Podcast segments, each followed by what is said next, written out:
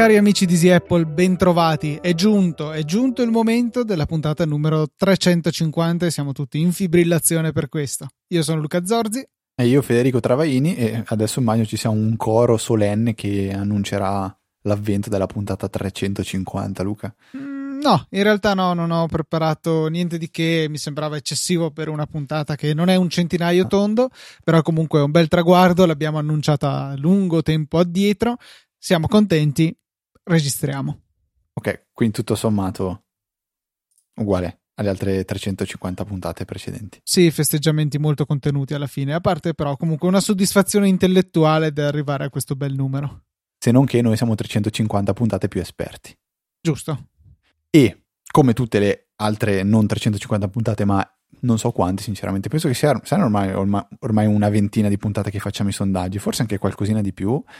Eh, analizziamo insieme che cosa vi avevamo chiesto settimana scorsa. In realtà, se ricordate bene, il sondaggio settimana scorsa non era eh, della nostro, settimana scorsa. della fine. settimana scorsa. Cosa che ho detto io di settimana scorsa? Se no poi ci arrivano le mail, giustamente. Ok.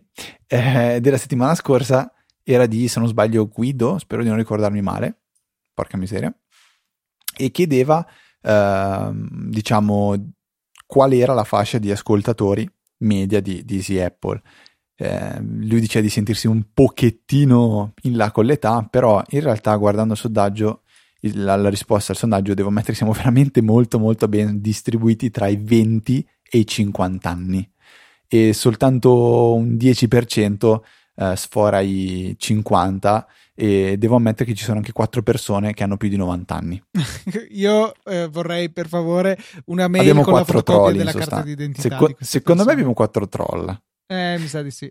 Ma se fosse invece vero il vostro più di 90 anni, siamo assolutamente più che felici di ascoltarvi. Abbiamo anche un 80-89, anche questo sicuramente se ci scrive ci farà un immenso piacere. Non abbiamo nessuno Non- tra i 70 e i 79. A parte questo, nessuno ci ha scritto eh, perché ha meno di 10 anni. Ricordate, avevamo detto, se avete meno di 10 anni scriveteci perché siamo assolutamente super, super, super curiosi di sapere come ci avete scoperto, come ci ascoltate e soprattutto vi paghiamo per... Cioè, tutte le nuove generazioni eh, devono iniziare ad ascoltare sì Apple, così ci portiamo avanti per i prossimi 10-15 anni. No, Luca? Potrebbe essere un'ottima, un'ottima idea. Esatto, esatto. Sponsorship eh, al contrario. Ma ciancia alle bande, vogliamo sapere adesso, nella prossima settimana, quanto avete usato iTunes negli ultimi, negli ultimi tempi. Quindi eh, la scorsa volta, se ricordate, c'è stato un mezzo dibattito tra me e Luca. Io dico, guarda, iTunes sinceramente non mi ricordo neanche quando l'ho usato per motivi miei. Mi capita di trovare l'amico che mi dice faccio il backup con iTunes, collego, ho comprato l'iPhone nuovo, cosa faccio? Devo ripristinare da backup oppure devo sincronizzare la musica? Ecco, io lì ho sempre il terrore di, di cliccare sul, sul tasto sincronizza di- del telefono di un'altra persona perché mi rendo conto poi i danni che possono accadere, eh, però di mia eh, spontanea volontà iTunes non lo uso da... seco- io oserei dire anni.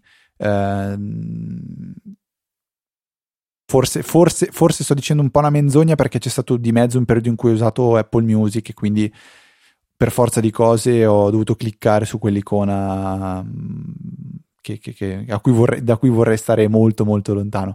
Però il sondaggio, il sondaggio, no sondaggio, sondaggio verte un po' su questo, quindi ci saranno delle risposte che non ho ancora pensato correttamente, per- però daranno un'idea di, di, diciamo di, di, di- di periodo temporale che sarà anche un po' libero all'interpretazione. Cioè, mi, mi fido di voi se mi dite che non lo usate da, da- da anni.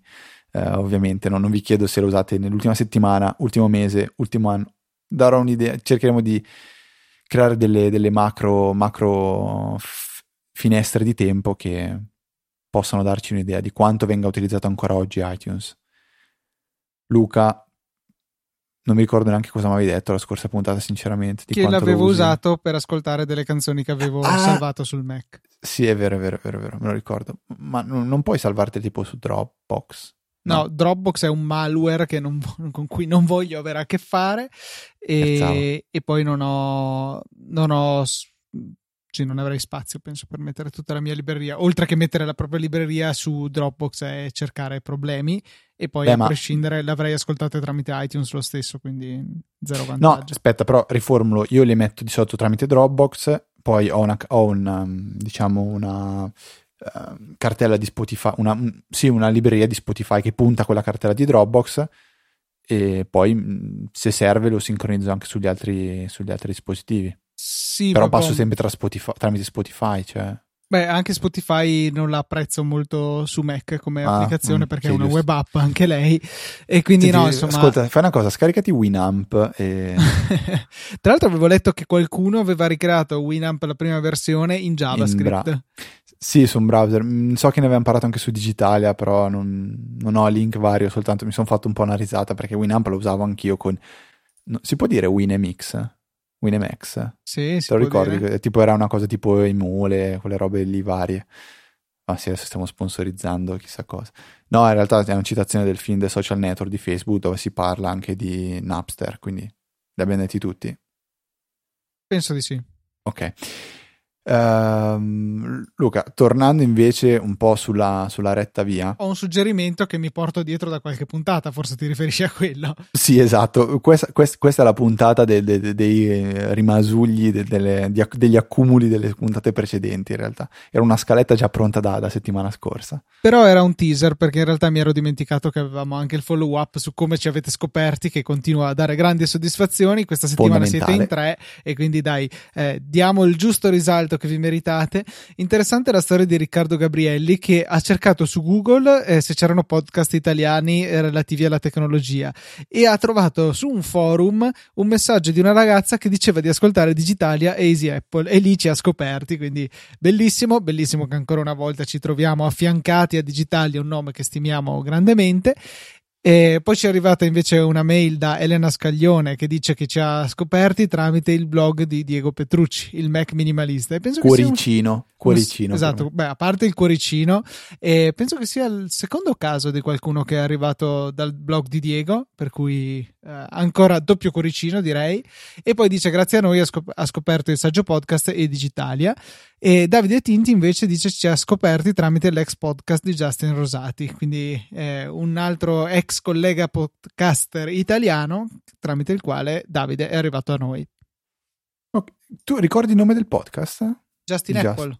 Justin Apple, esatto, non mi ricordavo. Troverete, vabbè, le note, note della puntata anche um, il link a questa pagina. Se la trovo. Non so, non, non so, sinc- sono onesto, non so qual è lo stato del, Justin Podcast. No, no, è, è, mor- è, morto il podcast, ce lo dice anche Davide, eh, però sì, penso che un sito ci sia ancora. Eh. Sì, quello dico, non so se magari è ancora vivo il sito, il feed, l'host, il server su cui sono le puntate, eccetera, eccetera. Io proverò a fare il possibile per mettervi un qualche, qualche appiglio eventualmente se non ci dovesse essere metti lo stesso un link ma mettilo a una pagina inesistente sul nostro server così viene la nostra bellissima pagina di errore 404 che mi dà sempre una certa soddisfazione Va bene, dottor Zordi, sarà fatto. Qualora non l'abbiate mai vista, scrivete easypodcast.it slash caratteri a caso che batterete sulla tastiera e date invio e date un'occhiata a cosa viene fuori. A me piace molto.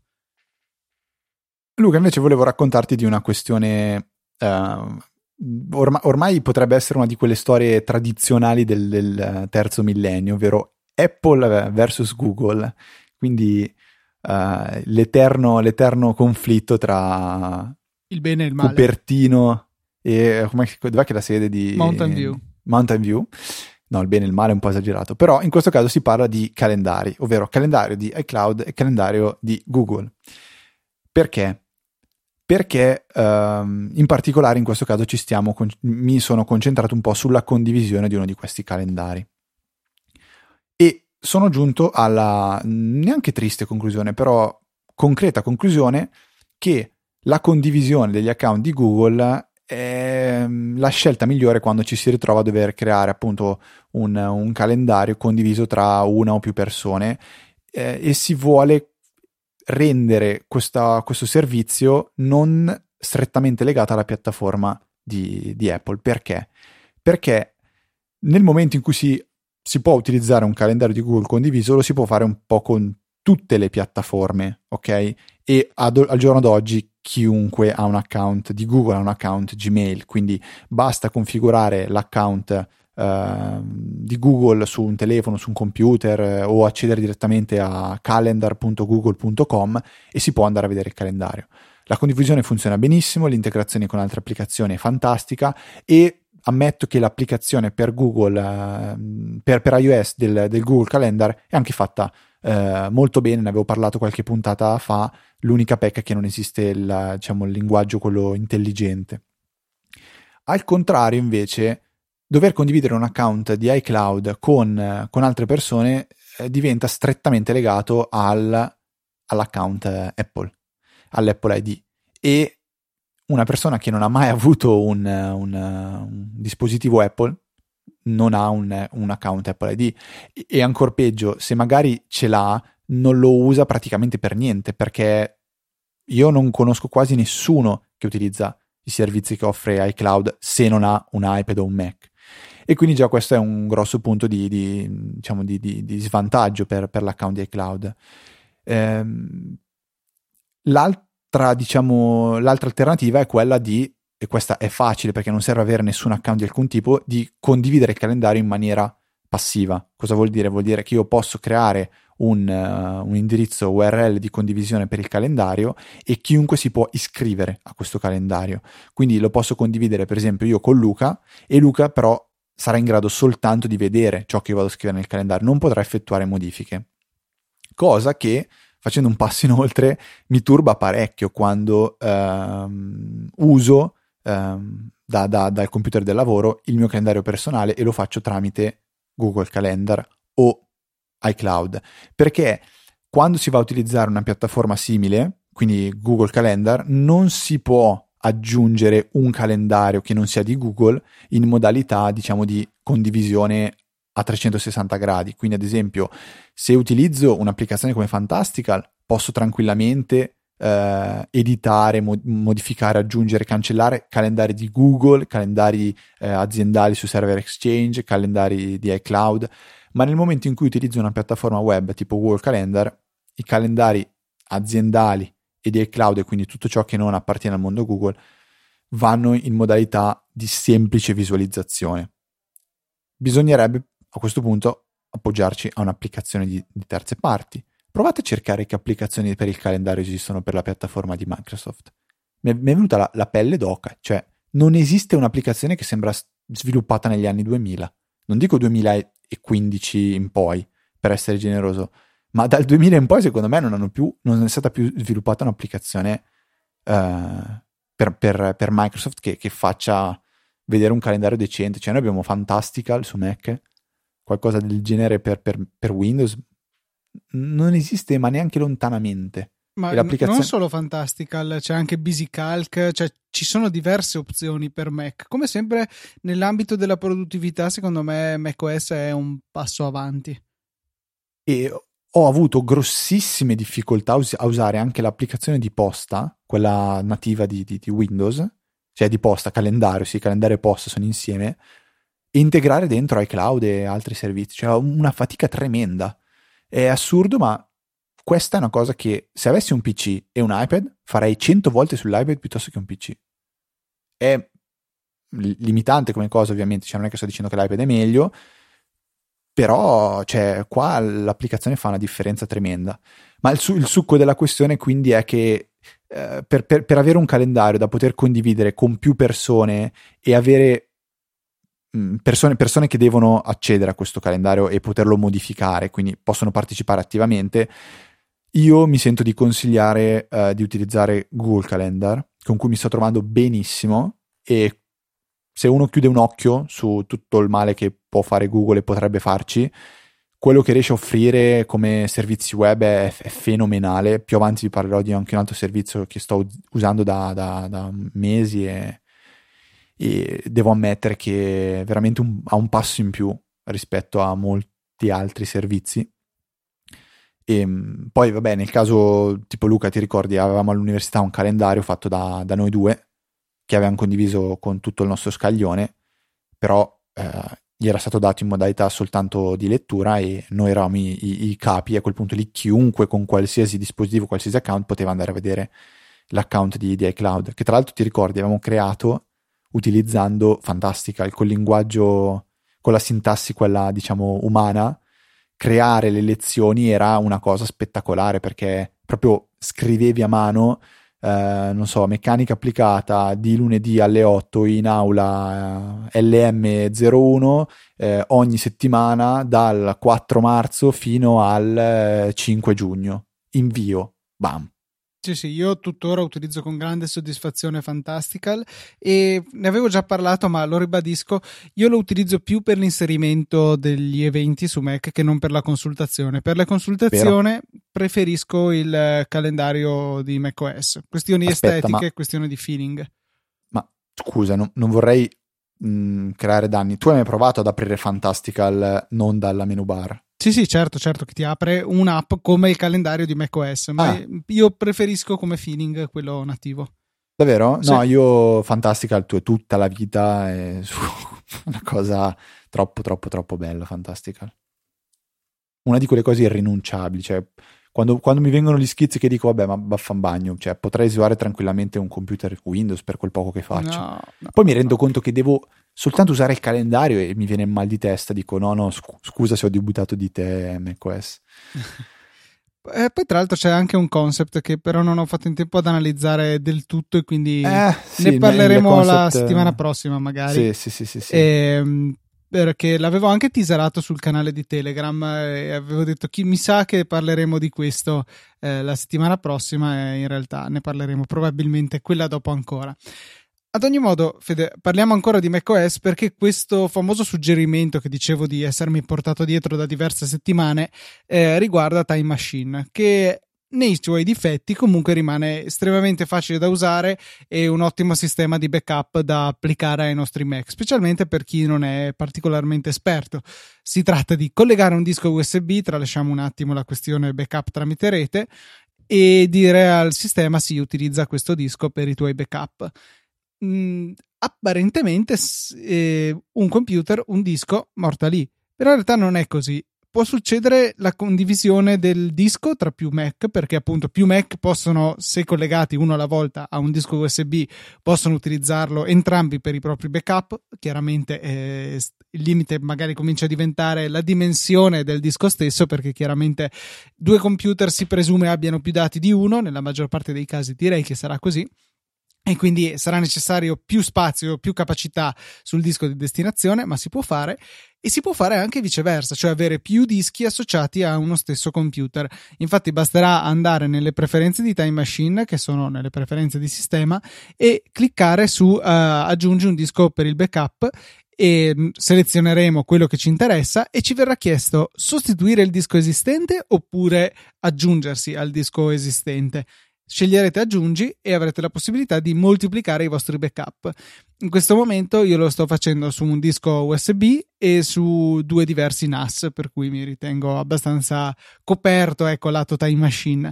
E altra cosa che vi consiglio, quando andate in questa schermata in cui selezionate il disco, spuntate la casellina cifra il backup e inserite una bella password. Avrete la possibilità quindi di cifrare con file vault i vostri backup mettendoli al sicuro da occhi indiscreti, perché non ha eccessivamente senso, a mio avviso, avere magari file vault attivo sul vostro Mac, quindi quindi che vi va a coprire da eventuali furti di dati a computer rubato, insomma, i, i, vostri, i vostri dati per l'appunto, ma poi fare il backup su un disco che non sarà cifrato. In questo caso fa il volt sul vostro Mac, se questo viene rubato insieme al disco di backup, beh, è totalmente inutile. Io continuo a fare lo spavaldo, Chiedimi ad oggi quanti backup ho. Eh, lo so, zero, ma... Dropbox non è un backup Dropbox. Lo so, volevo sentirtelo dire però. Eh, Dropbox è un malware, torno a dire. Oh, la miseria. No, no, a parte gli scherzi, ehm, sono curioso di sapere... No, non lo so. Non so, non, sono, non so se sono sicuro di essere sicuro di voler sapere se un giorno il backup diventerà un qualcosa di cui l'utente non deve più preoccuparsi o no. Col discorso di cloud e ridondanze e fiducia. Cioè, perché alla fine il backup è una di quelle cose che veramente nessuno fa, io compreso. E l'importanza del backup è fuori discussione. Basta parlare con il responsabile di un'azienda, probabilmente tipo parlare di backup per 24 ore di fila senza mangiare, senza bere, senza respirare magari. moltissime persone, me compreso in parte, diciamo, forse io sono consapevole, molte persone non sono neanche consapevoli del fatto che perdere il telefono su cui ci sono dentro tutte le sue foto o rompere quel telefono vuol dire perdere tutte le foto e perdere, perdere per sempre. Per sempre, se non qualche foto magari inviata a WhatsApp a qualcuno che si riesce a recuperare. Sì, che, cioè, non parliamo di foto inviate come. Eh, sì, no, ok, ok, va bene, backup, ok, però ho capito, carità. piuttosto di aver perso completamente la foto, non so, di, di non lo so, di tuo, tuo, tuo, tuo, figlio che si è laureato, meglio averla su WhatsApp piuttosto sì, sì. che averla persa. È comunque un problema difficile da eh, eliminare perché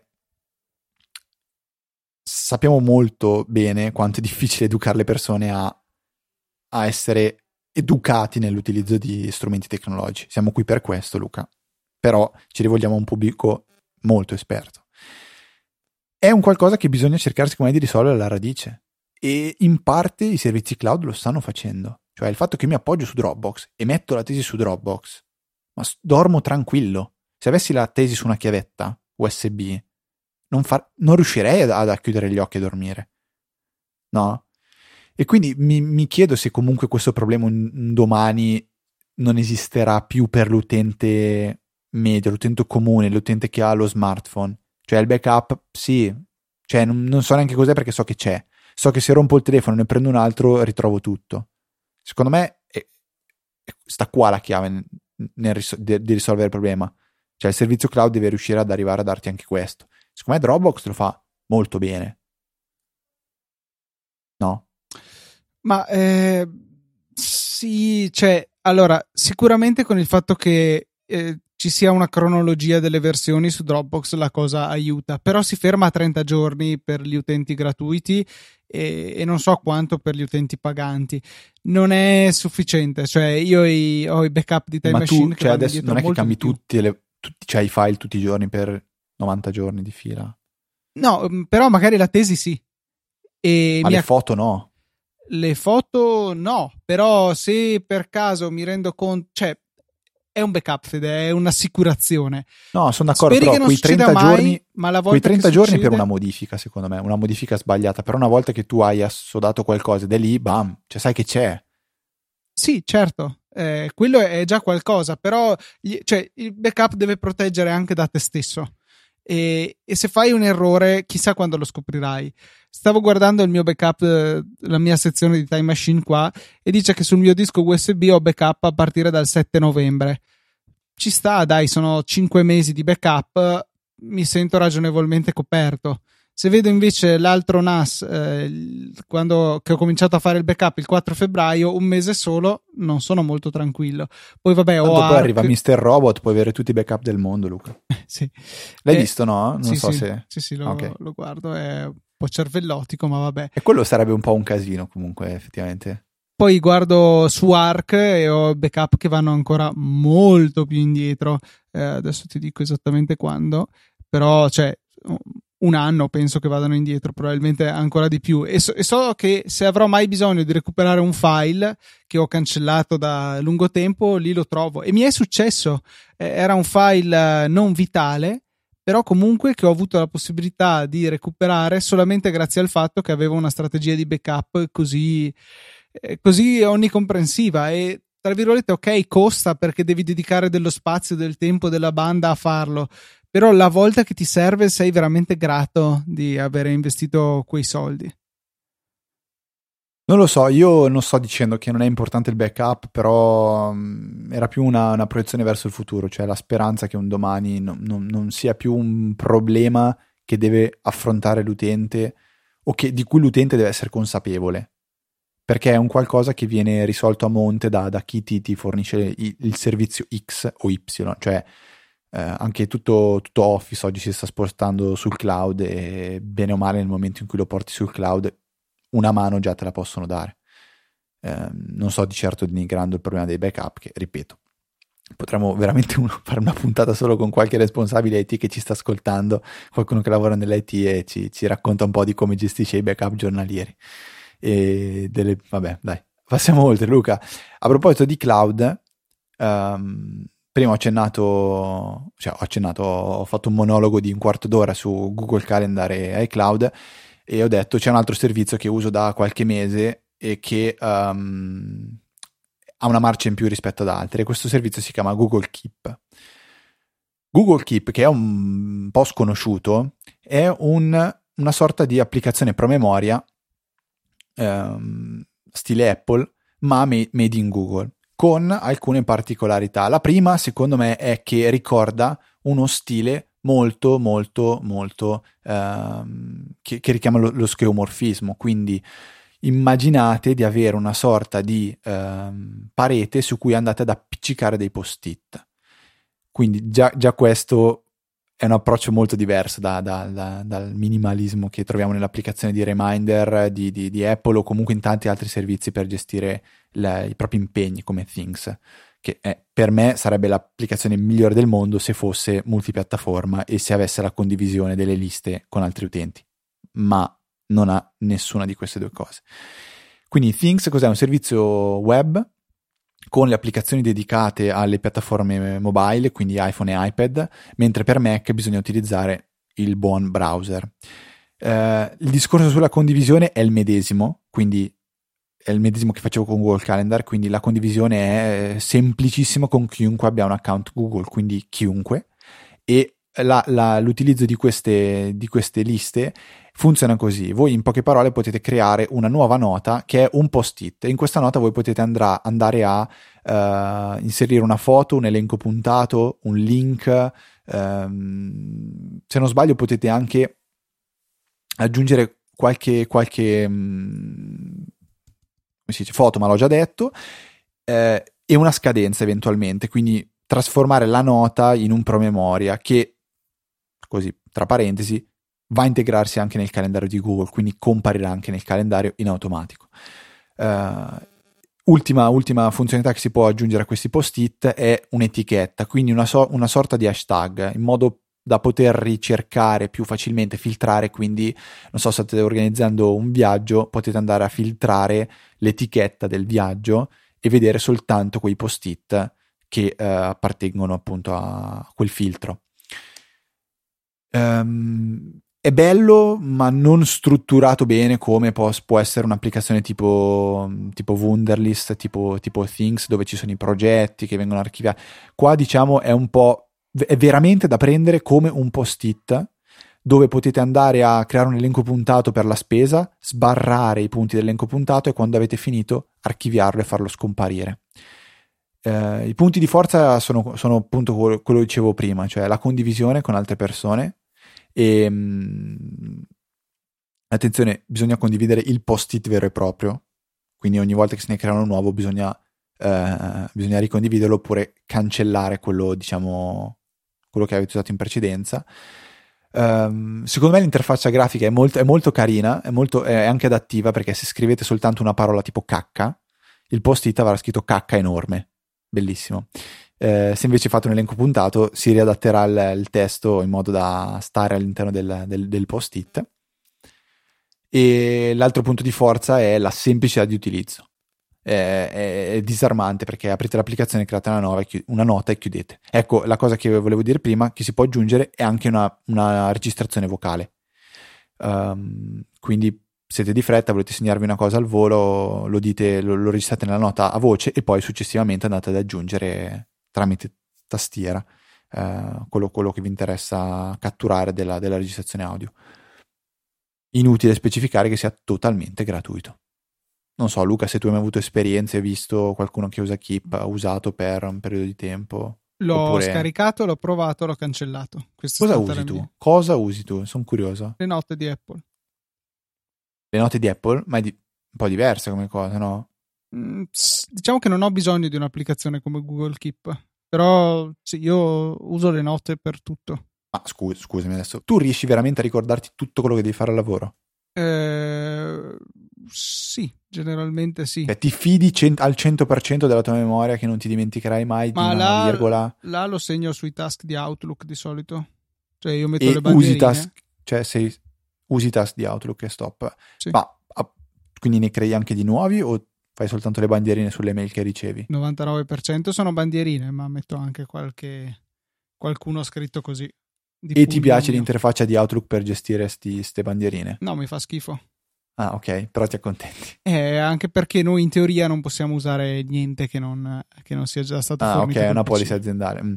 Io sono alla ricerca folle di qualcosa che mi soddisfi al 100% che mi permetta di non tanto di non dimenticarmi le cose, ma anche di ricordarmene nel momento giusto. E che sia un'applicazione che purtroppo mi sono reso conto che se un'applicazione non è fatta bene, non è bella da usare, non ti viene voglia di usarla e quindi non, non, non svolge il suo scopo. Tante applicazioni sono brutte, tipo le, le bandiere di Outlook secondo me sono veramente, cioè, ti fanno passare la voglia di usarle e quindi non, oh, non vengono incontro alle mie necessità. Windows Comunque, mi fa passare la voglia di usarlo in realtà. Vabbè, ok, cosa immaginavo. Dai Luca, p- basta parlare di Windows, parliamo di cose belle. Parliamo di un, un siterello che ho trovato l'altro giorno perché avevo la necessità, avevo trovato un articolo molto lungo eh, che volevo leggere sul Kindle perché trovo che sia più piacevole, più rilassante per la vista e avevo cercato un sistema per mandarlo sul Kindle stesso. Instapaper so che ha una funzione del genere, ma mi sembrava un po' macchinoso dover passare tramite quello. Allora ho trovato un'altra soluzione che forse è altrettanto macchinosa, ma non avevo mai usato e mi sembra molto carina. E è dotata anche di estensioni per Chrome, Firefox e Safari, quindi molto bello. E insomma, io lo preferisco usarlo come un bookmarklet. Eh, cioè uno di quei link speciali, se vogliamo, che messi nelle, nei nostri preferiti agiscono sulla pagina corrente una volta richiamati. Voi preparate il vostro link, il, scusate, il vostro bookmarklet di questo servizio che si chiama .ipub, trovate il link nelle note della puntata, e specificate se volete produrre un EPUB, quindi il formato più standard per l'ebook, oppure un MOBI, che è quello utilizzato dai Kindle.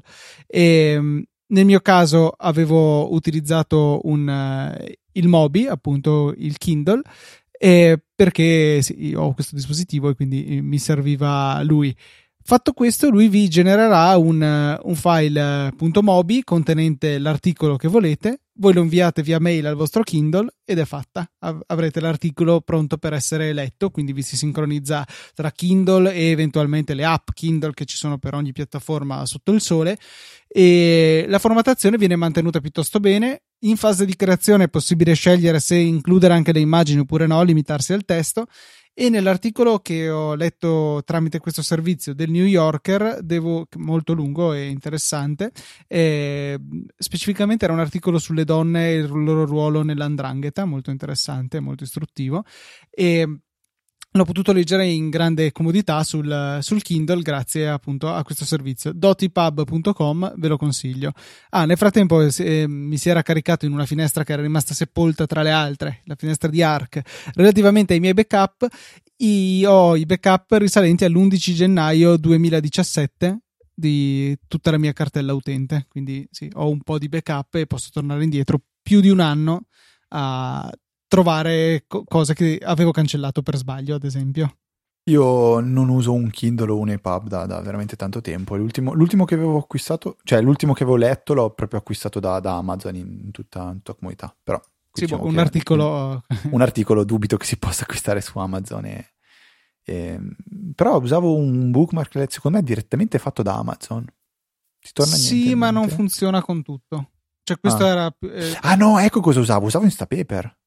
Eh, vedi, Instapaper appunto diceva ha sta funzione. Mm-hmm. Il bookmarklet di Amazon nel mio caso mi aveva, se non sbaglio, mi aveva mandato un EPUB con scritto dentro non sono riuscito a leggere l'articolo. Grazie, molto gentile, utilissimo. Mm. Vabbè. Um, usi ancora tanto il Kindle o usi l'applicazione non di tanto, Amazon? Ogni tanto lo uso. Mm. Ok. Vuoi Però cioè, sì, io non sono un grande lettore di romanzi e per questo okay. non lo uso. Mm, chiaro.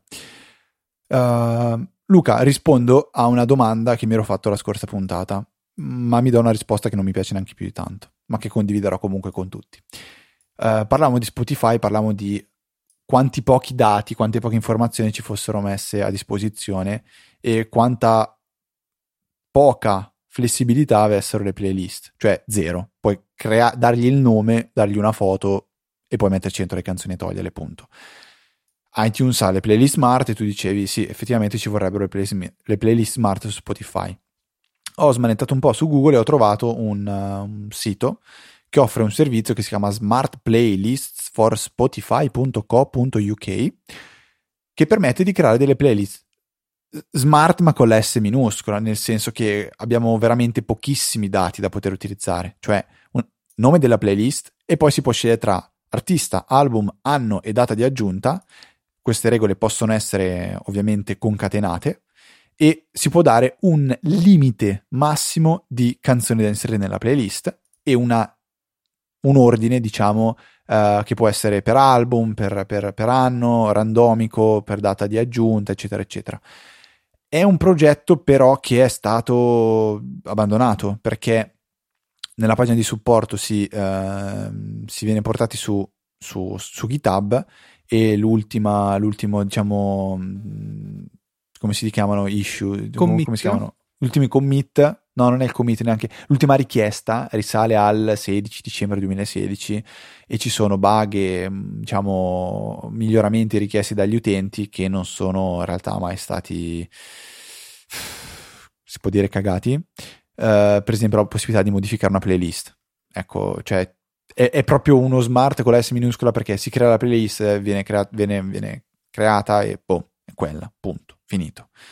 Non è il massimo, però ho pensato che a qualcuno potrebbe tornare utile per fare quella playlist da ascoltare quella sera e poi cancellare. Punto. Magari perché c'è una festa, magari perché c'è.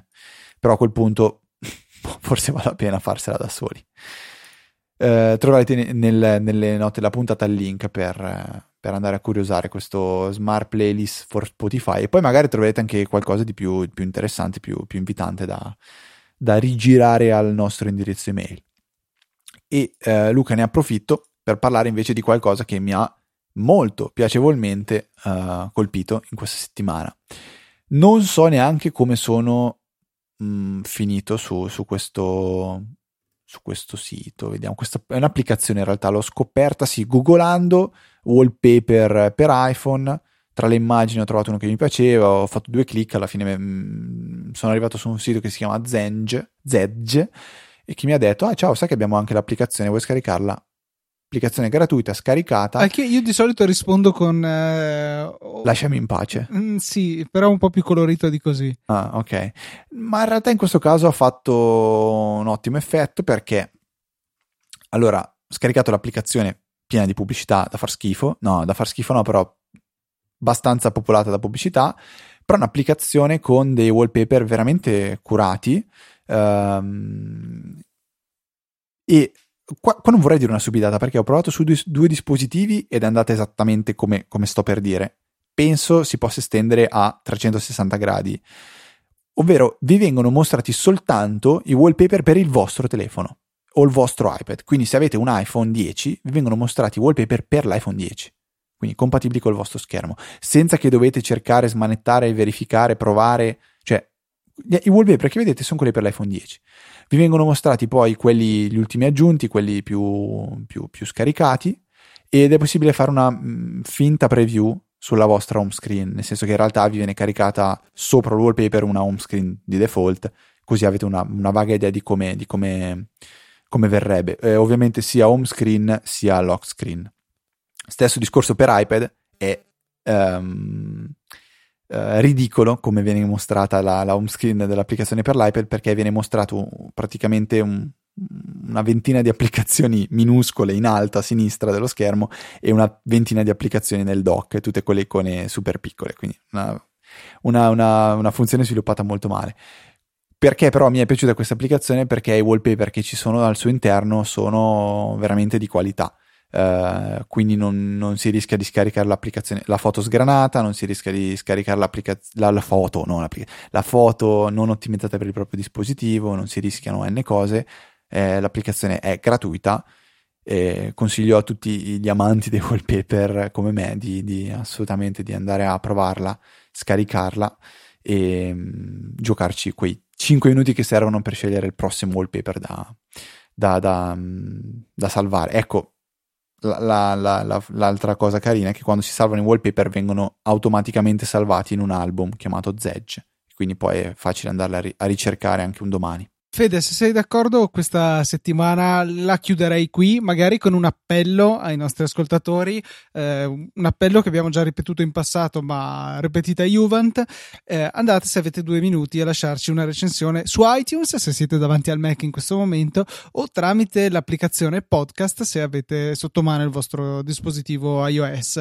Ci aiutano perché, come abbiamo scoperto, grazie a voi che ci avete comunicato come siete venuti a conoscenza del nostro podcast, molti arrivano dal, dalla directory contenente i vari podcast di, eh, di, Apple, per l'appunto dell'applicazione podcast.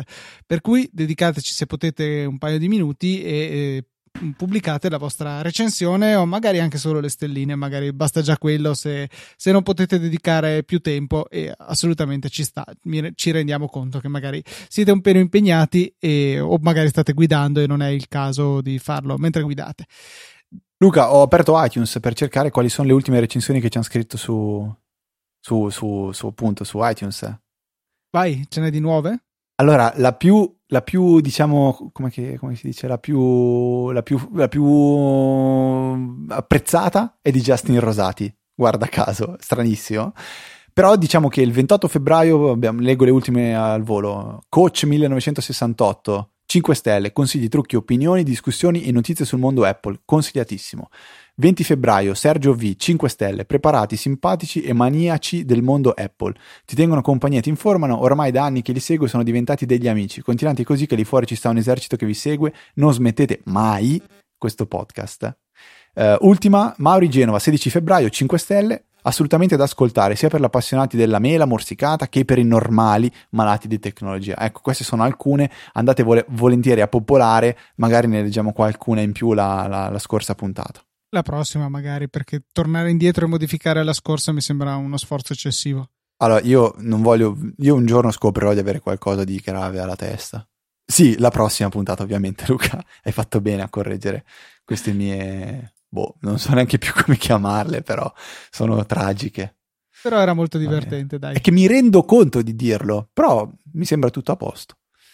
Vabbè, Fede, ringraziamo invece gli eroi di questa settimana, sono i nostri donatori che sono Riccardo Gabrielli, Letizia Calcinai e Caterina, Simone Pignatti e Fulvo Zamprogna. Grazie mille per il vostro supporto, grazie a voi che avete fatto lo stesso su PayPal oppure su Amazon, perché ricordate che qualunque cosa compriate sul, su quel sitarello, magari l'avete già sentito, amazon.it, Amazon. amazon.it Amazon eh, se partite dal nostro link ci arriva una piccola percentuale. Non vi costa nulla e a noi aiuta veramente tanto. Cliccate, mettete ciò che volete nel carrello e completate l'acquisto entro 24 ore. Grazie, grazie, grazie.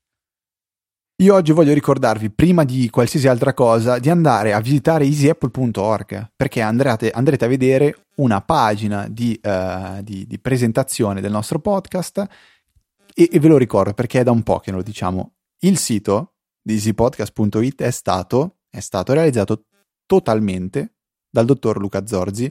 Io ci ho messo una mano qua e là per due virgole, due righine, due colori, il font magari così, però tutto, tutto, ma quello anche che c'è dietro, quindi l'interfaccia che usiamo noi per, amministra- per amministrare il sito, per creare i post delle puntate, è stato fatto proprio custom dallo zero, da, dal primo bit che, che Luca ha sfruttato fino all'ultimo, su misura per noi ed è una cosa fantastica che magari un giorno Luca riuscirà anche a commercializzare. No, se non sbaglio è open source. Eh? Volevo open sourcizzarlo, anco- cioè l'intenzione c'è, però devo comunque un po' sistemarlo perché adesso è troppo cucito addosso a Easy Podcast. L'intenzione c'è comunque, il, il tempo non si sa quando.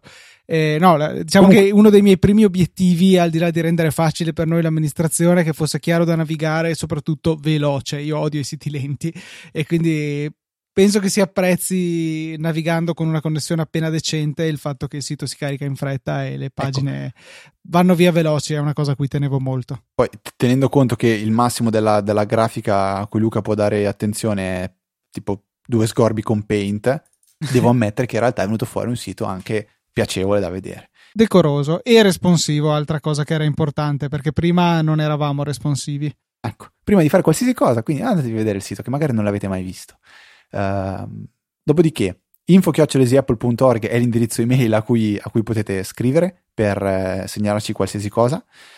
E um, potete, eh, anzi dovete, dovreste, dovreste iscrivervi anche al canale Telegram che trovate semplicemente cercando Easy Apple su, su Telegram, uh, oppure url.me slash Telegram, oppure trovate il link slash direttamente su Apple, Fede. slash easy, oh! Va bene, con calma. Lo trovate direttamente anche su eh, easyapple.org, il link al nostro canale Telegram, e poi potete seguirci su Twitter followando l'account easy underscore apple oppure gli account personali mio e di Luca che sono ftrava e lucatnt. Quindi per questa epica 350esima puntata direi che è veramente tutto. Un saluto da Federico. Un saluto da Luca. E noi ci sentiamo la settimana prossima con una nuova puntata di Easy Apple.